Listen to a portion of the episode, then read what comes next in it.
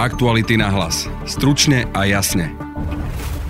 Plánoval Marian Kočner útek zo Slovenska? Otvára sa nám ďalšia časť Kočnerovej knižnice. Budete počuť redaktora Aktualit Petra Saba. Jachta je prichystaná, že je v poriadku, je všetko opravené a že má natankovanú nádrž. Marian Kočner si zajednal triskač do Chorvátska v deň rozhodovania Najvyššieho súdu o jeho väzbe.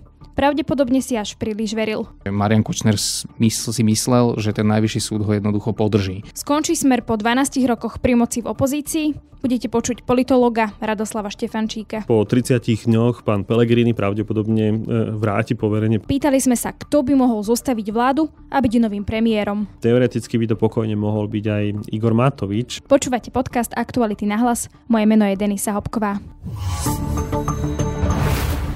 Zdravím, na pondelok po obede by ste mali voľné lietadlo? Ďakujem. Túto správu poslal Marian Kočner ráno spolumajiteľovi leteckej spoločnosti. Bolo to v deň, keď najvyšší súd popoludní rozhodol o tom, že pôjde za mreže. Súkromný triskač si zarezervoval do Chorvátska, kde kotvil svoju jachtu. Pokúšal sa Kočner naozaj utiecť a prečo tak neurobil skôr? Rozprávali sme sa s autorom článku Petrom Sabom. Ahoj. Čo sa dozvedáme z novej Kočnerovej knižnice? Dozvedáme sa to, čo, sa, čo vlastne Marian Kočner chystal tesne predtým, ako Najvyšší súd Slovenskej republiky rozhodol o tom, že ho teda berie do väzby. Dozvedáme sa, že si, dá sa povedať, vybavoval akúsi dovolenku alebo čas na svojej jachte a dozvedáme sa vlastne odtiaľ aj indície o tom, že s kým všetkým vlastne v tom období, tom, tom krátkom období toho jedného dňa, kedy sa teda dozvedel, že nezostane na slobode, ešte s kým stihol komunikovať a čo možno chystal. Poďme si to tak teda rozobrať e, detailnejšie. V článku teda píše, že, že Marian Kočner si v deň rozhodovania Najvyššieho súdu o jeho väzbe rezervoval súkromný triskač do Chorvátska a práve tam mal aj jachtu, čo teda máme pod tým rozumieť? Že on plánoval po rozhodnutí toho najvyššieho súdu niekde odísť preč do zahraničia a, alebo a nevrátiť sa, alebo vrátiť, že ako máme tomu rozumieť? Teoreticky to mohlo byť naozaj tak, že mohla to byť aj len dovolenka, z ktorej sa plánoval vrátiť, ale vlastne teoreticky to naozaj mohlo dopadnúť aj tak, že Marian Kočner mohol vlastne odletieť do Chorvátska, nasadnúť na svoju jachtu a už sa možno nikdy na Slovensko nevrátiť, ani by to nebolo prvýkrát, čo sa to niekomu takýmto spôsobom prihodilo. Vlastne už len to, že si objednával pomerne ten triskač narýchlo, že sa vlastne snažil zohnať možno nejakých iných spolucestujúcich, v tomto prípade sa nám podarilo zistiť, že to mala byť dcéra Jozefa Majského Eva. Dá sa povedať, že aj písal tým svojim ľuďom v Chorvátsku, ktorí sa o tú jeho jachtu starali a zisťoval vlastne v akom je stave a tým mu potvrdzovali len vlastne pár dní pred tým súdom, že jachta je prichystaná že je v poriadku, je všetko opravené a že má natankovanú nádrž, uh, môže naozaj naznačovať to, že proste Marian Kočner bol pripravený aj na tú alternatívu, že jednoducho možno sa už na to Slovensko nemusí vrátiť ani sa nezrealizoval tento plán, lebo vtedy uh, vlastne najvyšší súd rozhodol, že bude väzobne stíhaný. Čiže to znamená, že on si myslel, že nebude väzobne stíhaný, keď si uh, plánoval tieto veci? Ono si treba aj povedať, že vlastne len pár dní predtým rozhodol uh, súd v tom úplne prvom konaní, že nebude uh, vzatý do väzby, čiže jemu to vlastne prvýkrát vyšlo, čiže keď ho prvýkrát tá policia zobrala, tak vlastne sa pomerne rýchlo dostal von. Ale uh, teda prokurátor sa voči tomu odvolal a mm, je dosť teda pravdepodobné, že Marian Kočner si myslel, že ten najvyšší súd ho jednoducho podrží. Čo aj vyplýva z tej komunikácie, ktorú sme našli v tréme, kde vlastne je vidieť, že komunikuje s viacerými ľuďmi, ktorým píše tak relatívne nervózne, že veľmi dlho sa radí Senát o tom, že ako ten verdikt bude vyzerať. Čiže on asi tak povedať možno tušil už v ten, v ten deň toho súdu, že, že možno to nebude až také úplne jednoduché, ako, ako si predstavoval, že, proste, že bude na slobode a že bude môcť niekam odísť. Keď sa bavíme o tej jeho lodi Pegas, tak čo to teda znamená? Že on chcel ísť triskáčom do Chorvátska a potom tam uh, už bola vlastne tá jeho jachta a to znamená, že on chcel na tej jachte akože čisto teoreticky nejaký čas bývať a potom ísť niekde ďalej, ak by teda uh, chcel napríklad odísť do Slovenska a nevrátiť sa? On vlastne aj na takej tej svojej nahrávke, kde sa tak trošku chvastá tou svojou uh, jachtou Pegas, vlastne presne toto hovorí, že on, tá jachta je proste na takej úrovni, že on naozaj môže fungovať bez toho, aby niekoľko dní zavítal do nejakého prístavu. Čiže on naozaj mohol teoreticky odísť z Chorvátska, mohol odísť do tých medzinárodných vôd, čo písal aj vlastne tomu kontroverznému podnikateľovi Tomášovi Rajeckému, že teda medzinárodné vody to istia, tak on naozaj tam mohol odísť a mohol tam fungovať relatívne nezávisle a teoreticky mohol plánovať, m, kam, kam by sa mohol ukryť. A to vlastne rozoberám v tom článku, že teda mm, my sme vybrali v rámci redakcie také tri najpravdepodobnejšie destinácie pretože tie, sú, tie boli či už jeho obľúbené, alebo sú to destinácie, ktoré jednoducho boli využívané ľuďmi z jeho okolia práve v takýchto situáciách. Poďme si trošičku rozobrať tie destinácie, ktoré tam máš. Ty tam spomínáš e, Južná Afrika, Maldivy a Dubaj. Prečo tieto tri destinácie konkrétne? Tak Južná Afrika aj preto, lebo do Južnej, v Južnej Afriky, Afrike sa skrýval napríklad Radovan Krejčiš, čo je vlastne človek, e, ktorý má za sebou množstvo škandálov v Českej republike a vlastne využil túto krajinu naozaj na to, aby sa tam stiahol. On tam je vo vezení teraz aktuálne, ale v podstate Južná Afrika ho aj tak nechce vidieť do Čiech. Okrem toho tam utekol napríklad Ivan Lexa, respektíve bol tam zadržaný. A okrem toho si aj všetkého si Marian Košner písal s Erikom Kováčom, čo bol vlastne zase človek, ktorý mal na Slovensku takú kauzu okolo sieti lekární City Pharma. A ten takisto tam vlastne má nejaký majetok, má tam nejakú farmu a s Kočnerom si písali o tom, že by sa porozprávali o tom, aký je život v Juhoafrickej republike. Čiže Kočner tam nejaké kontakty, respektíve nejaké zázemie tam mohol mať. Maledivy to bola obľúbená destinácia Mariana Kočnera. On v tých svojich správach často vyjadruje, že to sú vlastne miesta, kde je najkrajšie pláže, najlepší piesok a tak podobne, čiže mu sa tam veľmi páčilo. Stretol sa tam aj s Bielom Bugárom, keď vlastne vrcholila koaličná kríza, respektíve vládna kríza po vražde a Maledivy nemajú podpísanú so Slovenskom vlastne zmluvu o vydávaní nejakých zločincov. To znamená, že on by tam mohol byť relatívne v pohode, možno by ho tam miestna policia nezadržala, alebo proste mohol by tam teoreticky fungovať. A tá posledná destinácia, teda Dubaj, tak to bola tiež obľúbená destinácia Mariana Kočnera. Mal, jazdil tam alebo chodil tam pomerne často. Poznal tam veľa hotelov, mal aj vo svojom telefóne množstvo čísel, ktoré majú predvoľbu práve z Dubaja. Čiže tak povediac, bolo to, bolo to niečo, kde sa vyznal a tam sú ďalšie také indície v tom Dubaji aj to, že vlastne občianstvo v Spojených Arabských Emirátoch získal napríklad Norbert Bodor, čo sa podarilo zistiť vlastne investigatívnemu centru Jana Kuciaka. A tým pádom je to vlastne aj veľmi zaujímavá krajina práve pre takýchto rôznych e, kriminálnikov alebo, alebo ľudí, ktorí proste pred niečím utekajú, pretože e, zo Spojených Arabských Emirátov sa veľmi málo vydávajú zločinci.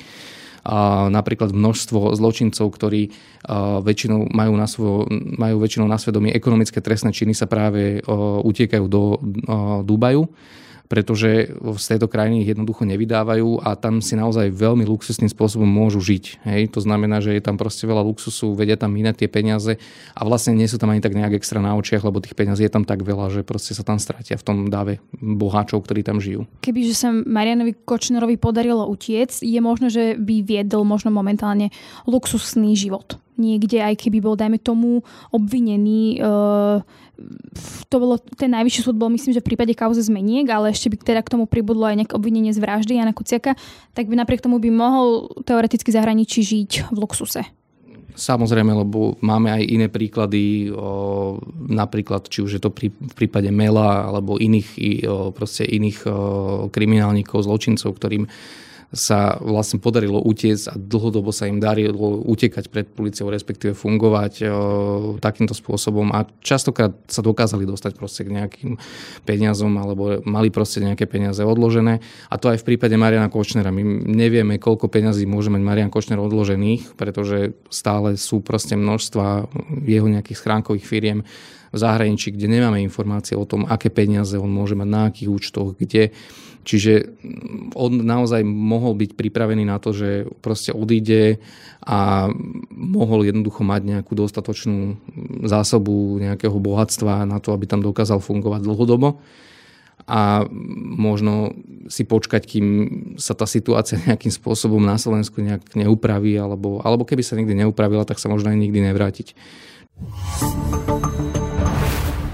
Na aktualitách si dnes môžete prečítať, s kým vylúčili politické strany spoluprácu po voľbách. Aj to naznačuje, aké šance má smer na zostavenie vlády. Uvidíme smer po 12 rokoch v opozícii a chytí sa moci súčasná opozícia s novými stranami, Rozprávali sme sa s politológom Radoslavom Štefančíkom. Dobrý deň, prajem. 4 roky dozadu to pri smere vyzeralo optimistickejšie, teraz uh, to vyzerá, že šance má menšie. Vy to ako vidíte, má podľa vás smer šancu zostaviť vládu? Myslím si, že e, smer ako teoretický víťaz, ako potenciálny víťaz volieb určite dostane poverenie od pani prezidentky, ale určite po 30 dňoch pán Pelegrini pravdepodobne e, vráti poverenie prezidentke a pani prezidentka bude samozrejme potom uvažovať, čo, čo ďalej. A ak opozičné strany sa medzi tým dohodnú, že sú schopní dať dokopy 75 e, plus 1 poslancov v Národnej ráde, to znamená, že získať absolútnu väčšinu, tak si viem predstaviť, že tú budúcu vládnu koalíciu budú zostávať opozičné strany. Rieši sa tam scenár, že Smer, SNS, LSNS a Smer rodina. O tom si čo myslíte? Pán Kolár tento víkend e, sa jednoznačne vyjadril, že on so smerom určite do vlády nepôjde. E, samozrejme pred 4 rokmi niečo podobné hovoril aj pán Procházka, ale nie tak jednoznačne, ako to hovorí povedzme pán Kolár tentokrát.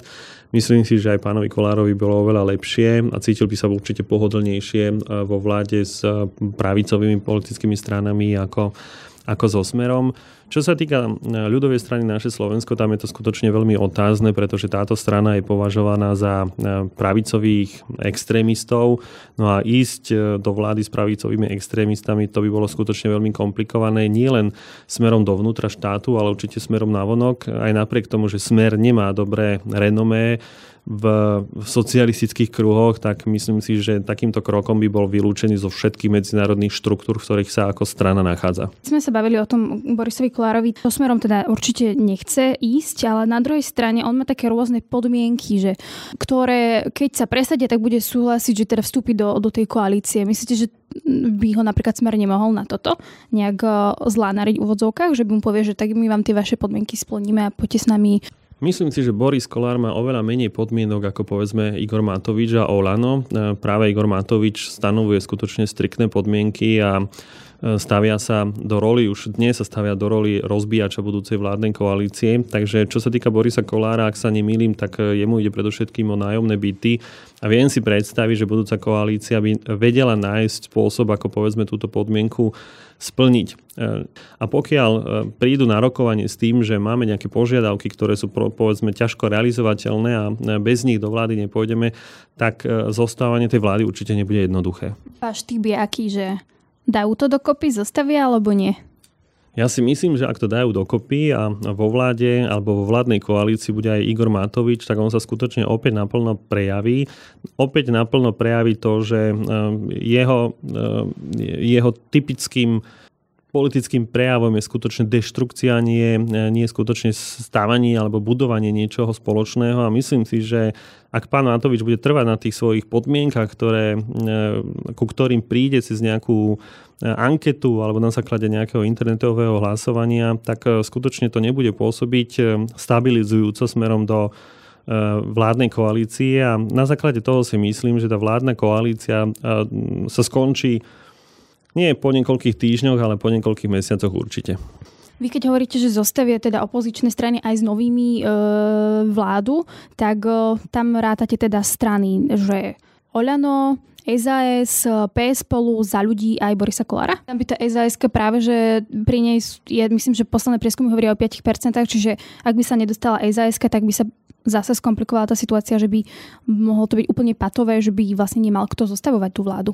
Samozrejme otázne bude to, že ktorá strana sa do toho parlamentu dostane alebo nie. Myslím si, že rozhodujúce nebude len to, že či sa dostane SAS do parlamentu, ale aj to, že či sa Slovenská národná strana dostane do parlamentu pretože e, keď sa budú potom počítať e, po voľbách hlasy, tak prakticky tie pre, ako keby v úvodzovkách prepadnuté hlasy sa potom samozrejme rovnomerne rozdelia medzi e, politické strany podľa samozrejme podľa výsledku a viac menej určite z toho bude najviac ťažiť najsilnejšia politická strana, ale prakticky aj tie ostatné menšie politické strany. Keď sa bavíme o tých stranách, ktoré sú na hranici nejakej zvoliteľnosti, tak tam zase opäť sa dostaneme k tomu scenáru, že ak by napríklad mohol smer zostavovať vládu, že tam by mohol byť rozhodujúce napríklad aj strana Tomáša Druckera, Dobrá voľba. Tá je momentálne niekde pod 5%, ale ak by sa ona dostala, tak tiež by, opäť by to mohlo zamiešať karty v prípade, že by tam teda bolo aj napríklad SNS. Určite, skutočne tých scenárov je niekoľko, lebo veľmi veľa politických strán sa nachádza na hranici zvoliteľnosti nielen z toho,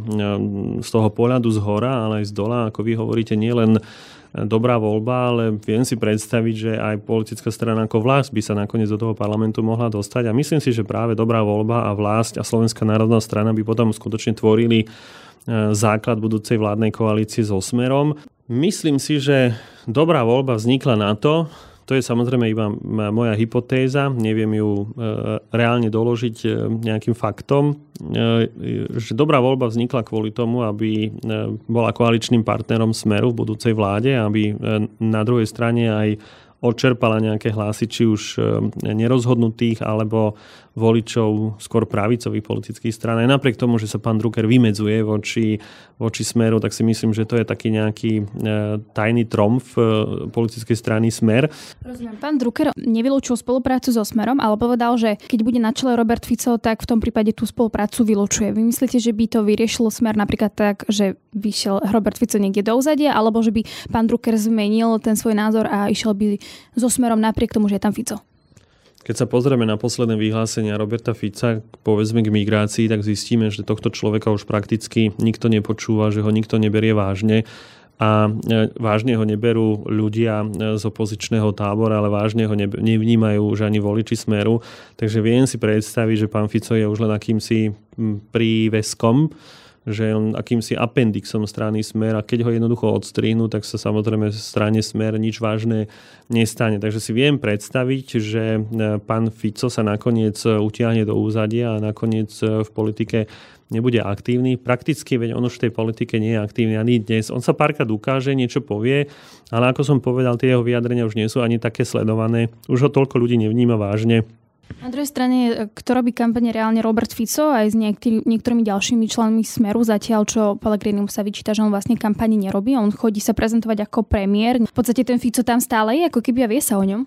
Určite má aj on nejaké pevné jadro voličov, ale zase na druhej strane nie je taký, nie je taký dôležitý ako pán Pelegrini. Zase pán Pelegrini jemu určite stačí e, urobiť, e, povedzme, výjazdové rokovanie vlády v nejakom, v nejakom regióne, po prípade ukázať sa medzi ľuďmi E, a to úplne stačí.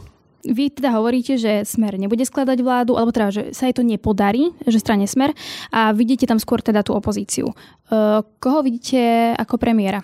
Koho typujete na to, že bude premiér? No, ešte donedávna by sme si mysleli, že to bude buď pán Truban, alebo že to bude pán Kiska, pretože PS spolu a za ľudí skutočne súťažili o tú druhú alebo tú tretiu priečku tak niektoré prieskumy ukazujú, že by to teoreticky e, mohlo byť Olano, ktoré by skončilo nakoniec na druhom, respektíve treťom mieste. Takže teoreticky by to pokojne mohol byť aj Igor Matovič. Pán Matovič by pravdepodobne potom, ako by pán Pellegrini nebol schopný zostaviť vládu, ako druhý v poradí dostal poverenie od pani prezidentky.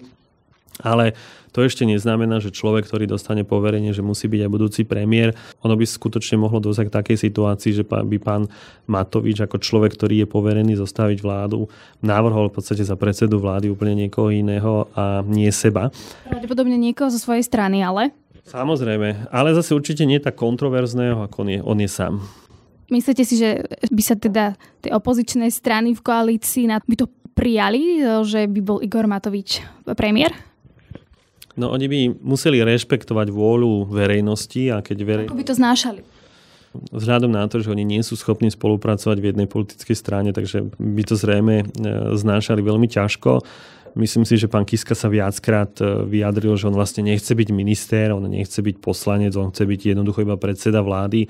Určite by to znášali veľmi ťažko a myslím si, že doteraz si to ani nikto nejako nepredstavoval, ale e, uvidíme samozrejme, že čo prinesú voľby. Uvidíme teda, ako to dopadne a ďakujem pekne za rozhovor. Ďakujem pekne za pozvanie. To je z dnešného podcastu všetko. Vypočuť si nás môžete cez Spotify a ďalšie podcastové aplikácie. Nájdete nás na Facebooku a Instagrame. Na dnešnom podcaste spolupracovali Petr Sabo a Petra Výberová. Pekný víkend želá Denisa Hopková. Aktuality na hlas. Stručne a jasne.